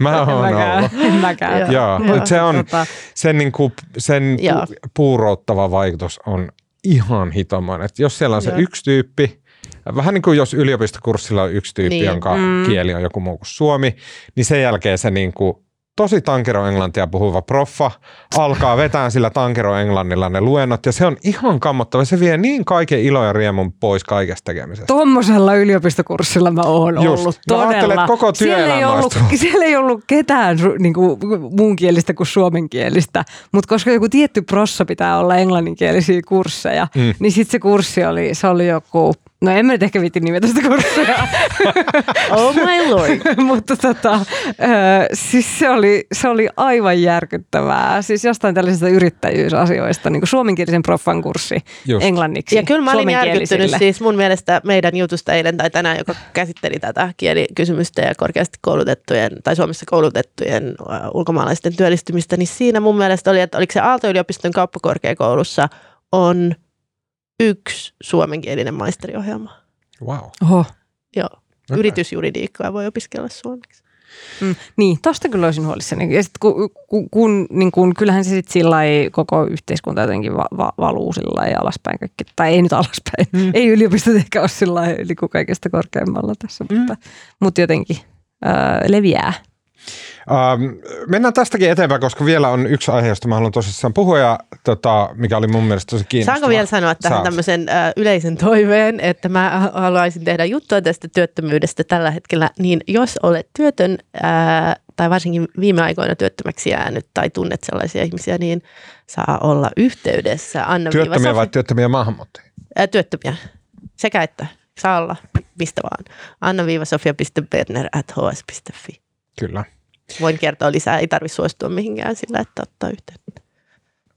Financial Times julkaisi kolumnin äh, otsikolla A New Global Gender Divide is Emerging, jonka ingressi kuului näin. Young men and young women's world views are pulling apart. The consequences could be far reaching. Ja tämä kolumni mm, tota, käsitteli tämmöistä niin kuin, tu, niin kuin nyt aika hiljattain tu, tullutta tutkimuskirjallisuutta ja tutkimustietoa, jonka mukaan, kun yleensä sukupolvilla on aika lailla semmoisia jaettuja kokemuksia, ja sitten näistä jaetuista kokemuksista, mitä vaikka meille voi olla vaikka 9-11 on ehkä, äh, sanotaan, mä sanoin, että meille, vaikka säkin, Sofia, huomattavasti mua nuorempi, ää, tota, Annista puhumattakaan, Sori, sori. sä oot syntynyt about siinä 9-11 aikoihin, No siis, niin, niin viisi vuotta sitä Okei, okay, ennen. just näin. Uh, Mutta me niin kun esimerkiksi, no mun ikäisille 9-11 on selkeästi tämmöinen tota, sukupolvikokemus. On myös mulle. Uh, ehkä. Irakin sota uh, on toinen, mutta myös sitten internetin tuleminen on tämmöinen sukupolvikokemus ja tosi vahva ja tosi merkittävä. Näin. Mm. Ja nämä muokkaa yleensä silleen, että nämä muokkaa ajattelumaailmaa ja sitten sen takia on paljon yhteistä. Mutta nyt äh, Gen Zalla, jotka siis eivät kyllä enää ole nuoria, vaan lähestyvät jo keski-ikää. Mä just pohdin, että miten, miten tota, onko... Vanhimmat Gen Zalaiset ovat Niin, 27-vuotiaita. onko sä, Anni, onko sä Anni Zeta vai tosi nuori Aa. milleniaali? Kyllä sä oot Zeta. Kyllä mä luulen, että sä siinä, oot siinä rajoilla. 97 niin. Mä oon siis alkaa. 96, 96, niin, mä oon syntynyt 96. Ai se on vähän siinä rajoilla. okei. Mutta sitten en mä oo, niinku, jos te olette milleniaaleja, niin Joo. eihän mä oon niinku, sam- Mä oon en mä oo ensimmäinen milleniaali. Hän irtisanoutui puhuu meidän sukupuolesta. siis, siis me ollaan ehkä puhuttu tästä ennenkin tässä podissa, mutta siis mä oon kuullut tällaisen jakolinjan, että jos muistaa 9-11, niin, mm. niin siitä on milleniaali ja jos ei muista, niin sitten on, on Gen Z. Ah, ja sit okei, mä aika hyvä. Sit mä olisin Gen Z Kyllä. siinä tapauksessa, mutta mä en mielestäni ole tarpeeksi cool olemaan Gen Z, koska ne on todella cooleja ihmisiä. Mutta sä oot erittäin cool. Mä oon aina pitänyt siitä. Kaikki mitä sä seuraat ja ajattelet, niin siinä on semmoinen cooli Pahasti viva. keski-ikäistyvä. No niin, tota, Gen Zillä äh, tota, äh, on tapahtunut tämmöinen poikkeama verrattuna aiempiin sukupolviin sillä tavalla, että heillä, he on ensin, niin kuin ensinnä se on ilmeisesti näyttänyt tässä tutkimuskirjallisuudessa niin kuin oudolta, koska Gen Z on ollut yhtä aikaa ultraliberaali ja sitten myös tosi konservatiivinen.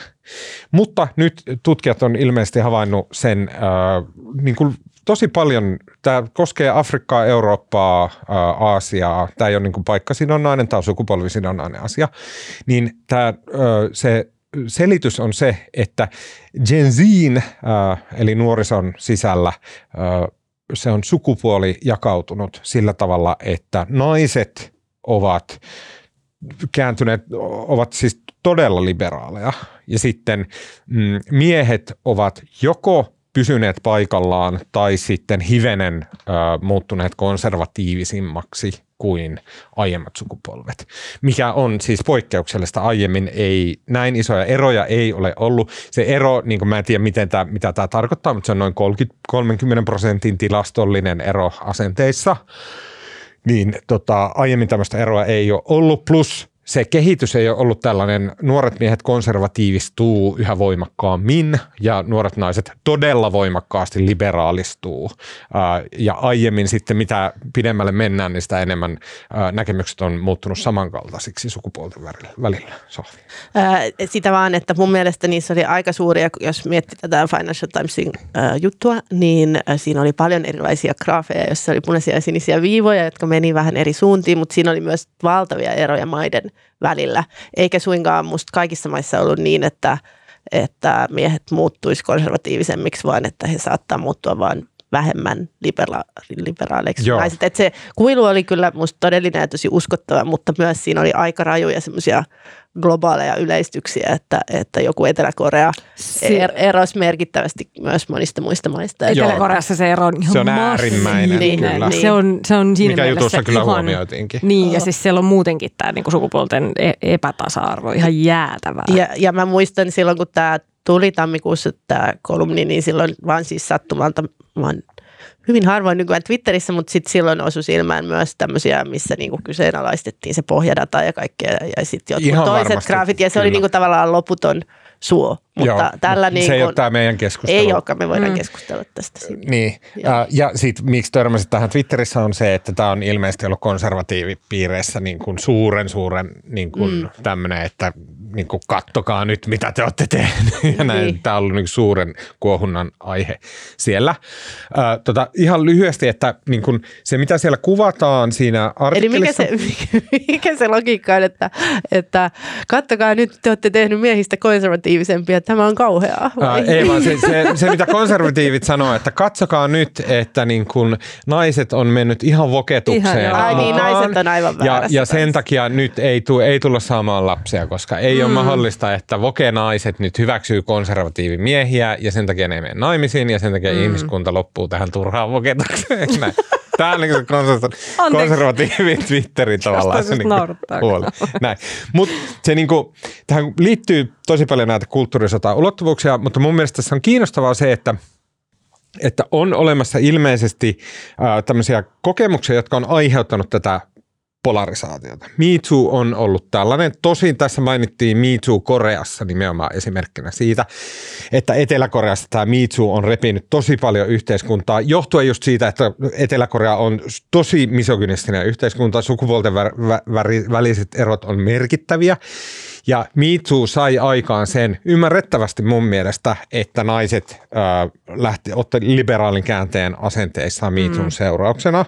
Tiesittekö esimerkiksi, että siellä on ihan oikea ja ihan hirvittävä ilmiö se, että niin kun, ö, naisten salakuvaaminen vessoissa. Mm. On sillä että jos menee Koreaan, niin sitten kansi olla vessassa varuillaan, että siellä saattaa olla kameroita, joilla ihmiset, siis miehet kuvaa naisia. Ai ne piilotetaan on, ne kamerat sinne. Siis niin, että ne piilottaa sinne kameroita, kuvaa niitä naisia siellä vessassa ja sitten julkaisee netissä niitä videoita. Eh. Siis niin kuin, että Kyllä on, niin tällä... on voketus mennyt liian että se, on niin kuin, että se lähtötaso on siis tämä, niin, niin kuin, että siis se on noin hirveätä se meininki. Ja toi on niin kuin ihan aito, aito niin kuin iso ilmiö just näin. siellä. Ja kyllä mä sen ymmärrän, että ja sitten jos tämmöiseen yhteiskuntaan tulee miitsu, jolloin ruvetaan käymään keskustelua, että, ei ole, ole, että tämä ei ole ok, tämmöinen sukupuolinen ahdistelu ja, ja vallankäyttö ja muu, niin totta kai se tämmöisessä yhteiskunnassa, jossa asenteet jo nyt on noin vääristyneitä, niin se aiheuttaa hirveätä riitelyä. Niin. Ja myös naisille se aiheuttaa semmoista, että meidän ei tarvitse hyväksyä tätä. Niin, ja tai jostain, jos naiset haluaa yhtäkkiä mennä töihin nyt niin, vaikka vähän kyllä. enemmän.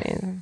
Mutta kyllähän tämä varmaan sen takia myös resonoi tämä yksittäinen niin kuin kolumni, että, että onhan siinä jotain semmoista tunnistettavaa, joka liittyy paljon tähän, että naiset äh, on nykyään korkeammin koulutettuja kuin miehet ja tuntuu, että se niin kuin ehkä resonoi myös tähän keskusteluun, että, mm.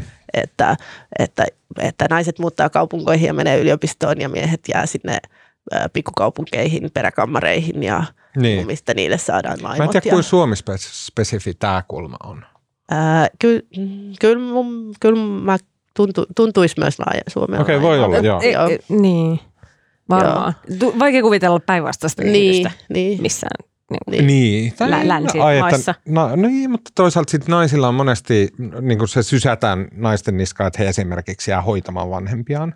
Niin, mutta niin ei, siis ei tietämättä naisten, ollenkaan niin. mitään, niin mä en ihan suorilta niele. Mutta kyllä mun mielestä naisten, naisten, koulu, naisten niin. kouluttautuminen ei ole kyllä ainakaan vähentynyt. Ei, ei, ei, mutta myös naisten koulutuksen pohjataso on huomattavasti matalempi, siis ei mm. kehittyneissä maissa. Niin. Mutta siis joka tapauksessa, mä vaan viedäkseni loppuun, tämä perustuu siis Stanfordin tutkija Alice Evansin äh, työhön, koko tämä keskustelu. Hän on ilmeisesti se, joka on koostanut näitä eri tutkim- tutkimuksia Joo. ympäri maailmaa. Ja sitten tässä on sillä tavalla, että äh, tota, se pätee sekä Afrikassa että Aasiassa että Euroopassa.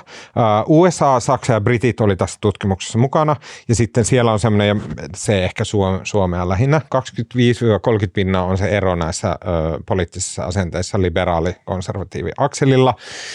Me Too asian lisäksi on maahanmuutto kysymykset on sellaisia, jotka jakaa tosi paljon. Ja miehet on siinä mielessä maahanmuutto, rotu, rasismikysymyksissä huomattavasti konservatiivisempia kuin naiset. Tosin tässä ilmeisesti siis aina on niin päin, että naiset ovat muuttuneet liberaaleimmiksi ja miehet ovat joko pysyneet paikallaan tai sitten muuttuneet hivenen konservatiivisemmiksi. Eli tämä on se ää, kuvia. Mun kysymys oikeastaan on se, että jos on olemassa vaikka tämä maahanmuuttokysymys maailmalla, joka varmaan jaetaan vähän niin kuin, ei nyt joka maassa, mutta se on semmoinen niin kuin mm. iso keskustelu ainakin lännessä. Mm. Sitten on tämä MeToo-kysymys, mutta onkohan Suomessa jotain tämmöisiä niin kuin sukupolvikokemuksia, jotka olisi aiheuttanut sitä, että täällä on niin kuin ajateltu eri lailla – Tuleeko teillä, mä yritin miettiä, mutta mä en ihan heti, koska Mitsuki oli Suomessa vähän outo. Niin. Se ei ollut samalla. Mm. Suomella on jotenkin outo suhtautuminen ylipäätänsä näihin niin kuin nais- ja sukupuoli- ja seksiasioihin. Niin. Suomi ei ole niin normaali maa siinä mielessä. Se liittyy lähinnä nä- näyttelijöihin. Mulla tulee Miitsuista niin Suomessa mieleen lähinnä, niin kuin, no niin, toki se varmaan globaalistikin, niin. niin siitä se lähti, mutta siis se, se on jotenkin teatterikorkeakoulu Niin ja sitten se Aku Louhimies nostettiin siihen niin. Miitsuuhun, mutta se ei ollut, se ei ollut niin seksuaalinen Miitsu. Niin Suomi on varmaan ainoa mm. maa maailmassa, jossa niin Miitsu ei ollut nimenomaan seksuaalinen, vaan se oli, että Louhimies oli vaan tosi mulkku. Mutta, mutta mm, jos miettii, niin kyllähän tämä sillä ei, niin kuin, siis miettii perussuomalaisten kannatusta nuorten suosikkipuolueena näissä monissa mittauksissa, niin kyllähän se varmaan niin kuin mm. osittain liittyy tähän samaan asiaan.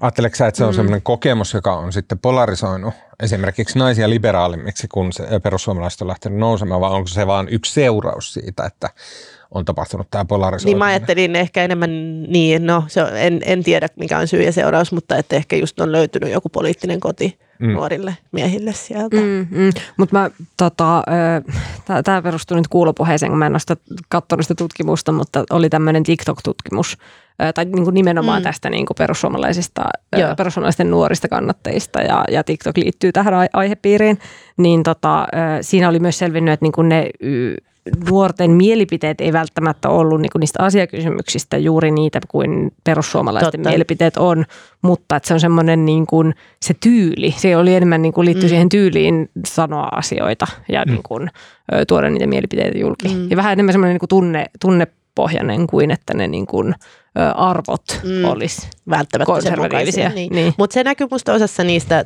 Tuomaksenkin tämän jutun, tai siitä, mistä tämä keskustelu lähti, että ei ne välttämättä ollut kaikki muuttunut konservatiivisemmiksi mm. suhteessa vanhempiin ikäpolviin, että se oli vain se sukupolven sisäinen niin kuin sukupuolijako. Mm. Öö, mm, Tosin mä... kaikki, suku, kaikki muut ryhmät, paitsi nuoret miehet, ajan myötä kehittyy liberaalimmiksi, mutta nuoret miehet ei. Ja se oli yksi tämän... No sitä aikaa tota... ei ole myöskään vielä kulunut, mutta... Niin, siis se, se voi olla tulossa, mi- mihin myös viitattiin niin, siinä okay, tekstissä, joo. että se voi olla tulossa mm. se, että et niin kun yleensä, mutta yleensä ottaen kun ihmiset vanhenee, niin heistä tulee konservatiivisempia, niin, niin, niin. koska heille tulee ki, niin kun, Elämänkokemusta. no, liberaalius on silleen, että silloin kun sulla ei ole mitään tekemistä oikeasti yhteiskunnan kanssa, niin se on silleen teoriaa, silleen totta kai pitää olla tosi liberaali. Heti kun sä omistat jotain, sulla on omia lapsia, sä, sulla on jotain kiinni siinä, että miten tämä homma pyörii täällä, niin susta tulee heti patakonservatiivi. No niin, tota, äh, niin. Mi, no joo, okay. mulle ei epäselväksi. Mä, mä löysin siis, tota, kun Suomessahan näitä asenne- ja arvotutkimuksia tekee paljon elinkeinoelämän valtuuskunta EVA. Ja siellä olikin just alkuvuodesta julkaistu blogikirjoitus siitä, että suomalaiset puolueet jakaantuvat äänestäjensä perusteella varsin selvästi miesten ja naisten puolueisiin. Mutta siinä ei ollut tätä sukupolvinäkökulmaa, että se oli tavallaan lähtökohtaisesti on niin, että, että tota, naiset ja miehet aika voimakkaasti äänestää Suomessa eri puolueita. Että mä en just jää miettimään myös sitä, että mikä – kaikki tässä on uutta. Mm, mm. toi nähtiin myös ö, siis viime eduskuntavaaleissa Obo Akademiin tutkimusraportissa, niin tota, miesten suosikki oli ihan selvästi, selvästi perussuomalaisten kokoomus ja naisten, naisten suosikki oli SDP. Mm. Ö, et, niin, mullakin tuli tästä kyllä semmoinen niin kuin olo, että, että onko tämä niin uusi asia. Mm. Että tästä niin, on siis puhuttu aika ollut. Niin, niin. Tästä kyllä, on puhuttu mutta mun mielestä toi, niin kuin, toi, nimenomaan toi sukupolvitarkkuus oli kiinnostava. Ainahan on ollut silleen, että niin kuin juntisti sanottuna, että miehet menee armeijaan ja naiset sitten tekee SPRlle vapaaehtoistyötä. Ja et niin kuin aina on ollut se niin kuin liberaali-konservatiivi mm. jako naisten ja miesten välillä aina ja näin.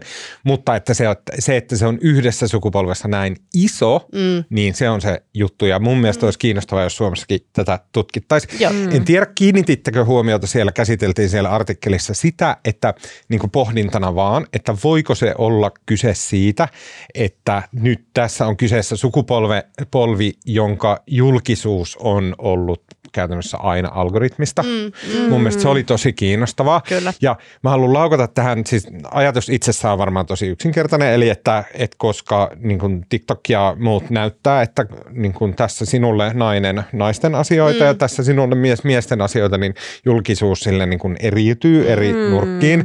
Ja sitten siellä sisällä voi tapahtua esimerkiksi poliittista keskustelua, joka polarisoi eri lailla mm. näitä. Mm. Näin. Mutta sitten mä keskustelin, meillä on täällä Helsingin Sanomissa on semmoinen aivan erinomaisen viisas ja nerokas toimittaja kuin Inkeri Harju. Ja mä hänen kanssa keskustelin aiemmin, niin kuin ei liittynyt tähän vaan muista asioista. Ja sitten Inkeri vaan sanoi, että hän on miettinyt tätä, että, että tota, miksi hän influencerit on suuri osa naisia tai homoja. Mm. Ja sitten mm. mä, koska mä oon boomeri ja mä en tiedä influenssereista mitään, niin sitten mä olin, että ai onpa kiinnostavaa, että ää, en tiennytkään. Mm. Ja sitten niin se jotenkin mulle – niin kuin yhtäkkiä avasta, niin muuten onkin, että siinä on vähän tällaista meininkiä, että naisethan niitä influenssereita että ei ole mitään niin miesinfluenssereita, tai sitten on näitä, mitä mä en tunne sitä skeneä kovin hyvin, mutta esimerkiksi niin kuin jonkunnäköisiä seksuaalivähemmistö mm. edustajia, jotka esimerkiksi vetää ilmeisesti ehkä niin kuin meikkausjuttuja, tämmöisiä mm. näin. Kaikkea tämmöistä, mitä mä en tiedä kovin hyvin, ja sitten mä vasta tajusin, että niin joo, että eihän Instagramissa ole silleen, ei siellä ole Jari Tervo influenssaamassa siellä Instagramissa ja näin. Mutta sitten mä itse hoksasin siinä mun ja Ingrin keskustelun aikana, mutta onhan miesinfluenssereita, mutta heitä ei sanota influenssereiksi, mm, mm. vaan tubettajiksi. Mm, ja he on tubessa niin. ja tubehan ihan patakonservatiivinen Mm, paikka. Se on ihan niin kuin, se on niin kuin huuruista ja hullua se homma siellä tubessa. Se on niin oikealla Niin. kuin voi olla. Ja sitten miesinfluencerit on tubessa ja siellä jos olette ikinä seurannut sitä suomalaistubettajameininkiä, niin mm. siellä on niinku oikeista ukkelit niinku röhönauraa toistensa oikeista vitseille, mm, mm. ilman että kukaan niistä on ikinä selvästi edes keskustellut kenenkään muulla tavalla ajattelevan mm, kanssa. Mm.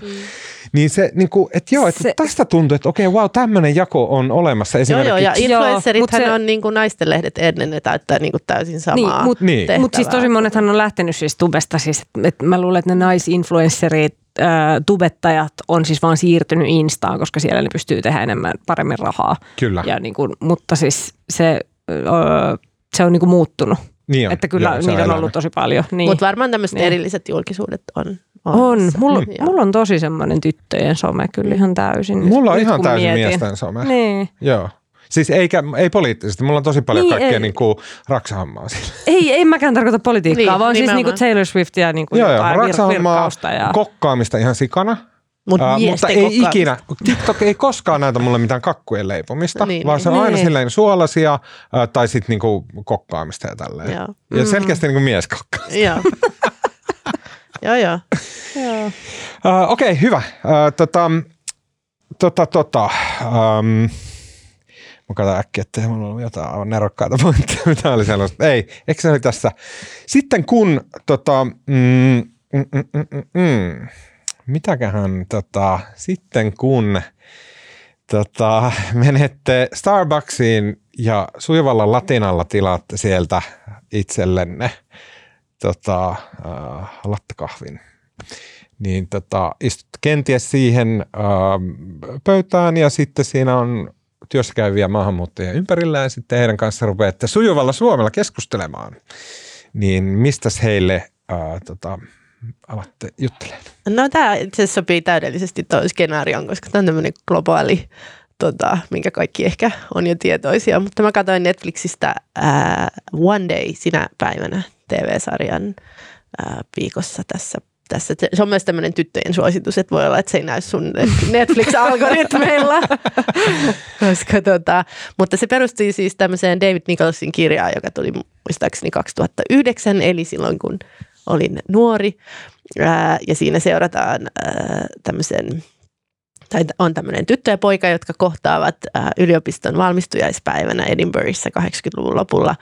Ja sitten heidän elämäänsä seurataan aikuisuuteen sillä, että aina siinä samana päivänä 15. heinäkuuta mm-hmm. tulee niin kuin päivitys, että missä mennään Okei. silloin. Ja. Siis elokuva vai sarja? Nyt sarja, siitä on tehty huono elokuva aikoinaan, mutta nyt siitä on tehty tämmöinen hehkutettu sarja ja se on oikeasti, oli mun mielestä tosi ihana. Niinkö? Ihanaa. Joo. Siis toi, Jos mä, mä, haluaa semmoista niinku, äh, hyvää viihdettä, tyttöviihdettä, romanttista viihdettä, Mm. niin se Ja- on oikeasti ja se, hyvä. jos, on jo, jos on jo kattonut ton sarjan, niin siis se kirja on ihan sika ihana. Siis mä Joo. aloin melkein itkeä nyt, kun mä rupesin muistelemaan sitä kirjaa. Mm. Se on tosi ihana. Ai että. Saanko esittää kysymyksen, että koska mua monesti vaivaa se, että lapset kasvaa, Joo. niin mitä pidemmälle he kasvaa, niin sitä vaikeampi on löytää niitä niin kuin y- yhteisiä sarjoja, mitä seurata. Joo. Pikkulapsena se onnistuu, on niin kuin Simpsonit ja avaruusluonto ja kaikki, se on niin kuin Niin. itsestään selvää. Mitä enemmän he alkaa siirtyä kohti aikuisuutta, niin sitä vaikeampi se on, koska niin kuin he haluaa sitä itsenäisyyttä ja näin.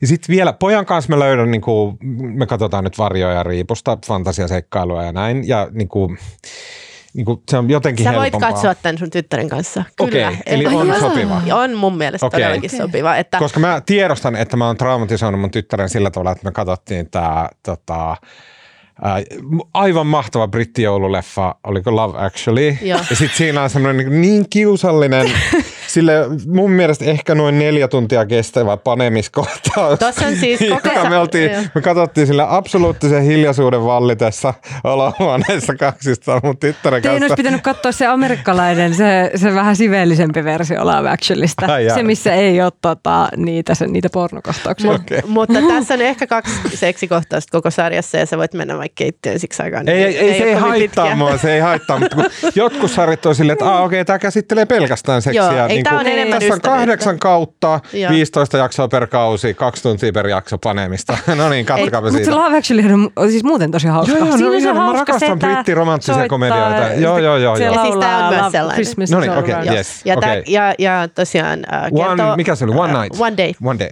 Ja kertoo enemmän tota, ystävyydestä. Ja, ja sit sä voit katsoa sitä, niin kuin mä katsoin, semmoisen äärimmäisen nostalgian vallassa, vaikka me ollaankin vähän nuorempia kuin ne päähenkilöt, mutta kuitenkin nuoruus muistuu mieleen. Ja, ja sitten sun tytär voi katsoa sitä sillä, että mikä kaikki onkaan vielä edessä. Ihanaa. Okei, okay, ja Netflixistä. Netflix. Okei. Okay. Ihanaa. Mä en katsonut sitä vielä, pitää katsoa. Joo. Öö, mä tota on, on tällä viikolla öö, katsonut tähtiä. Oh. Tota, öö, huomasin yhtäkkiä, että Helsingissä näkyy tähti taivas, mitä tota, ei jotenkin muista katsoa usein. Ja tota, öö, ei, eipä siinä vielä mitään, mutta tota, mm, mä latasin sitten sovelluksen nimeltäänsä öö, Sky Guide tai jotain tällaista. Ennen oli semmoinen Sky Map, joka Mm. oli niin kuin Google Maps, mutta sitä ei ole enää ilmeisesti. Mutta Mhm. nyt löytyy tämmöinen Sky Guide. Öö, ja siis tämä on semmoinen, että kun osoittaa puhelimen taivaalle, niin sitten se näyttää, että mitkä tähtikuviot siellä taivaalla on ja mitkä, mitkä tähdet on mitäkin ja mikä onkin yhtäkkiä Jupiter ja missä olikin Orionin tähtivyö ja kaikkea mahtavaa. Niin tota, se oli tosi ihanaa. Okei, okay, eli appi, sitten vaan Mm. kamera taivaalle ja sen Niin, ja sitten se, se, se, niinku, se pistää sut sinne kartalle automaattisesti ja se laittaa sut oikeaan kohtaan ja sitten sä vaan osoitat puhelimella sinne taivaalle ja sitten siinä puhelimella näkyy niinku ne tähdet, mitä sun sillä edessä niin näkyy. a- augmented reality meiningistä. Se Niin. näyttää, sä näet sen taivaan sen ruudun läpi. Joo, joissain sovelluksissa oli sillä lailla. Mä en ole ihan varma, oliko tässä mun sovelluksessa sillä mutta niitä oli paljon. Mutta siis just sillä lailla, ja sitten siinä, siinä päällä voi olla sillä lailla niin kuin se kuvio. Ja niin kuin vaikka joku eläin, vaikka se leijonan kuva siinä. Ah, ja. Joo. Okei, hyvä. Sky Guide ja tähtibongaus. Mm. Okei, hei, tota, tiedättekö mikä on mun aika merkittävän pitkän Twitter-historian tykätyin twiitti? No ei tiedetä. Se kuuluu näin. Naapurini on perustanut hyvän tekeväisyysjärjestön, joka kerää rahaa ja avustuksia Ukrainan auttamiseksi. Ja nyt tulee se virhe. Annan järjestölle niin monta euroa kuin tämä twiitti kerää tykkäyksiä. Ja tota, mä olin varautunut, siihen- olimme varautuneet, että sinne voisi ehkä niin joku pari sataa tulla tykkäyksiä ja sitten, että sen mä olisin mielellään hoitanut, mutta ja mä jopa jossain vaiheessa, kun se rupesi menee joihinkin satoihin se tykkäysmäärä, niin mä postasin siihen jatkoksi sen, tiedättekö sen meemikuva, missä on Homer, silleen kultainen kruunu ja kultakäädyt käsissä, nauraa. Ja sitten mä laitoin sen, että bring it on ja näin. Mutta äh, tällä tarinalla oli silleen ahdistava loppu, että lopulta tykkäyksiä tuli yli 3000 euroa. Äh, ja tota, äh, mä, mä en sitä tarkkaa lukua näe jostain syystä sieltä Twitteristä, mutta se on siis kolme, 3000 näyttää tällä hetkellä. Ja sitten mulla oli vähän silleen, että no voi helvetti, pel- pelkkiä retweettejä oli 185 ja se levisi tämmöiseen niin kuin, äh, NAFO on joku tämmöinen alakulttuuri, jossa niin kuin, äh, tuetaan Ukrainaa ja tälleen. Se levisi niin kuin kansainvälisesti sinne. Ja sitten sieltä, sieltä laitettiin tykkäyksiä ja retweettejä. Mulla oli vähän silleen, että okei, että no mitä mä nyt teen. Mm. Tämä hyvän tekeväisyysjärjestö on tämmöinen kuin Ukrainapu. Se on siis ihan se mun naapuri ää, tota, Pyry pyörittää sitä. Ää, Pyry on tosi hauska heppu. Mä oon käynyt heidän perheessä joulupukkina. Ja tota, paitsi jos Pyryn poika joka ehkä kuusivuotias kuuntelee tätä, niin kiellä, kiellän kaiken. Ää, tota, ää, tosi niin kuin, ää, hauska normi sälli, jolla, tota, joka suhtautuu intohimoisesti siihen, että miten väärin on, että Ukraina, ukrainalaiset siellä kuolee käytännössä meidän eurooppalaisten edestä. Ja hän siis kerää Ukrainalle apua. Okei, mä oon saanut, tota, mun merkittävin palkkakehitys Helsingin Sanomissa oli kerran, kun mun palkkaa alennettiin tuhannella eurolla. tota, ää, vaikka, vaikka musta olisi itästäkin kiva ajatella, että mä olen rikas, niin mä en ole. Mm, ja tota, mä sitten mietin, että okei, okay, että mitäkään helkkaria mä teen. Ja tota, ää, mä huomasin, että tosi monikin muukin rupesi sääliin mua siinä, kun niitä rupesi tulemaan tuhansia niitä tota, sitä velkaa mulle. Äh, esimerkiksi tämmöinen äh, ilmeisesti podcastin kuulija Anu Häkkinen, niin hän sääli mua niin paljon, että laittoi mun puolesta sinne 100 euroa jo sille yhdistykselle odottamaan. Mutta äh, ehkä Anu Häkkisen innottomana, niin, ja nyt kun äh, Venäjän äh, raasta ja järjettömästä äh, hyökkäyssodasta tulee kaksi vuotta kuluneeksi, ja nyt kun on tämä synkin ja mustin hetki meillä meneillään Euroopassa, niin mä käännyn nyt tämän podcastin kuulijoiden puoleen. Eli me ollaan sovittu mun naapurin Pyryn kanssa, että hän avaa sinne semmoisen tota, erillisen laatikon tähän hänen Ukraina-keräykseen. ja tota, hän ottaa siis vastaan rahaa, mutta myös tota, tavaroita, vie, vie kenttälapioita, vie, vie niin kuin vaatteita ja muita Ukrainaan. Mm, tota, Pyryllä on tämmöinen, hänellä on keräyslupa RA kautta 2024 kautta 93 ja tota, hän on avannut Mobile Payhin tämmöisen 3744BP erillisen tämmöisen rahankeräyslaarin, jonne sitten, jos haluatte vähentää mun tota, velkataakkaa, niin voitte lahjoittaa Ukrainalle – käytännössä lyhentämättömänä. Siinä on jotain hyvin pieniä, siis homma pyöritetään hyvinkääläiseltä pellolta, niin ei se kovin paljon maksa. Niin tota, se, sieltä menee siis lähes lyhentämättömänä apu suoraan Ukrainaan. Tämän tota, rahankeräyslaatikon nimi on hashtag Free Tuomas. ja tota, eli jos haluat tukea Ukrainaa, jos haluat, että Tuomas vapautuu velkataakastaan, joka on siis yli 3000 euroa, niin äh, pyytäisin, että jos haluat, niin äh, laita mikä hyvänsä katsomas mm, rahamäärä äh, Mobile Payn rahankeräyslaariin 3744B niin kuin Bertta, P niin kuin Pekka. Ja sillä tavalla sitten äh, autat minua mun taloushuolissa, mutta mikä tärkeämpää, autat Ukrainaa, jota, jonka tulevaisuutta Putin nyt pahimman kerran uh, uhkaa. Tänä lauantaina Ukrainan sodan kaksivuotis vuosipäivänä kello 17 poltetaan hautakynttilöitä Senaatin torilla. Helsinkiläiset voi käydä siellä. Viekää sinne hashtag free Tuomas kyltti. Uh, tota. Tuomas, toi tuntuu rienoukselta. Mutta jokainen penni auttaa, näin sanoi siis Pyry. Yes, mm, okei, okay. ähm, siinä kaikki tältä erää. Kiitos Anna-Sofia Berner. Kiitos. Kiitos Anni Keskiheikkilä. Kiitos. Mun nimi on Tuomas Peltomäki ja ääne ja kuva ja kaiken muun mahtavan meille tekee tällä viikolla Mikko Peura. Kiitos Mikko. Mm, muistakaa lähettää meille palautetta at uutisraporttia. Me kuullaan jälleen ensi viikolla.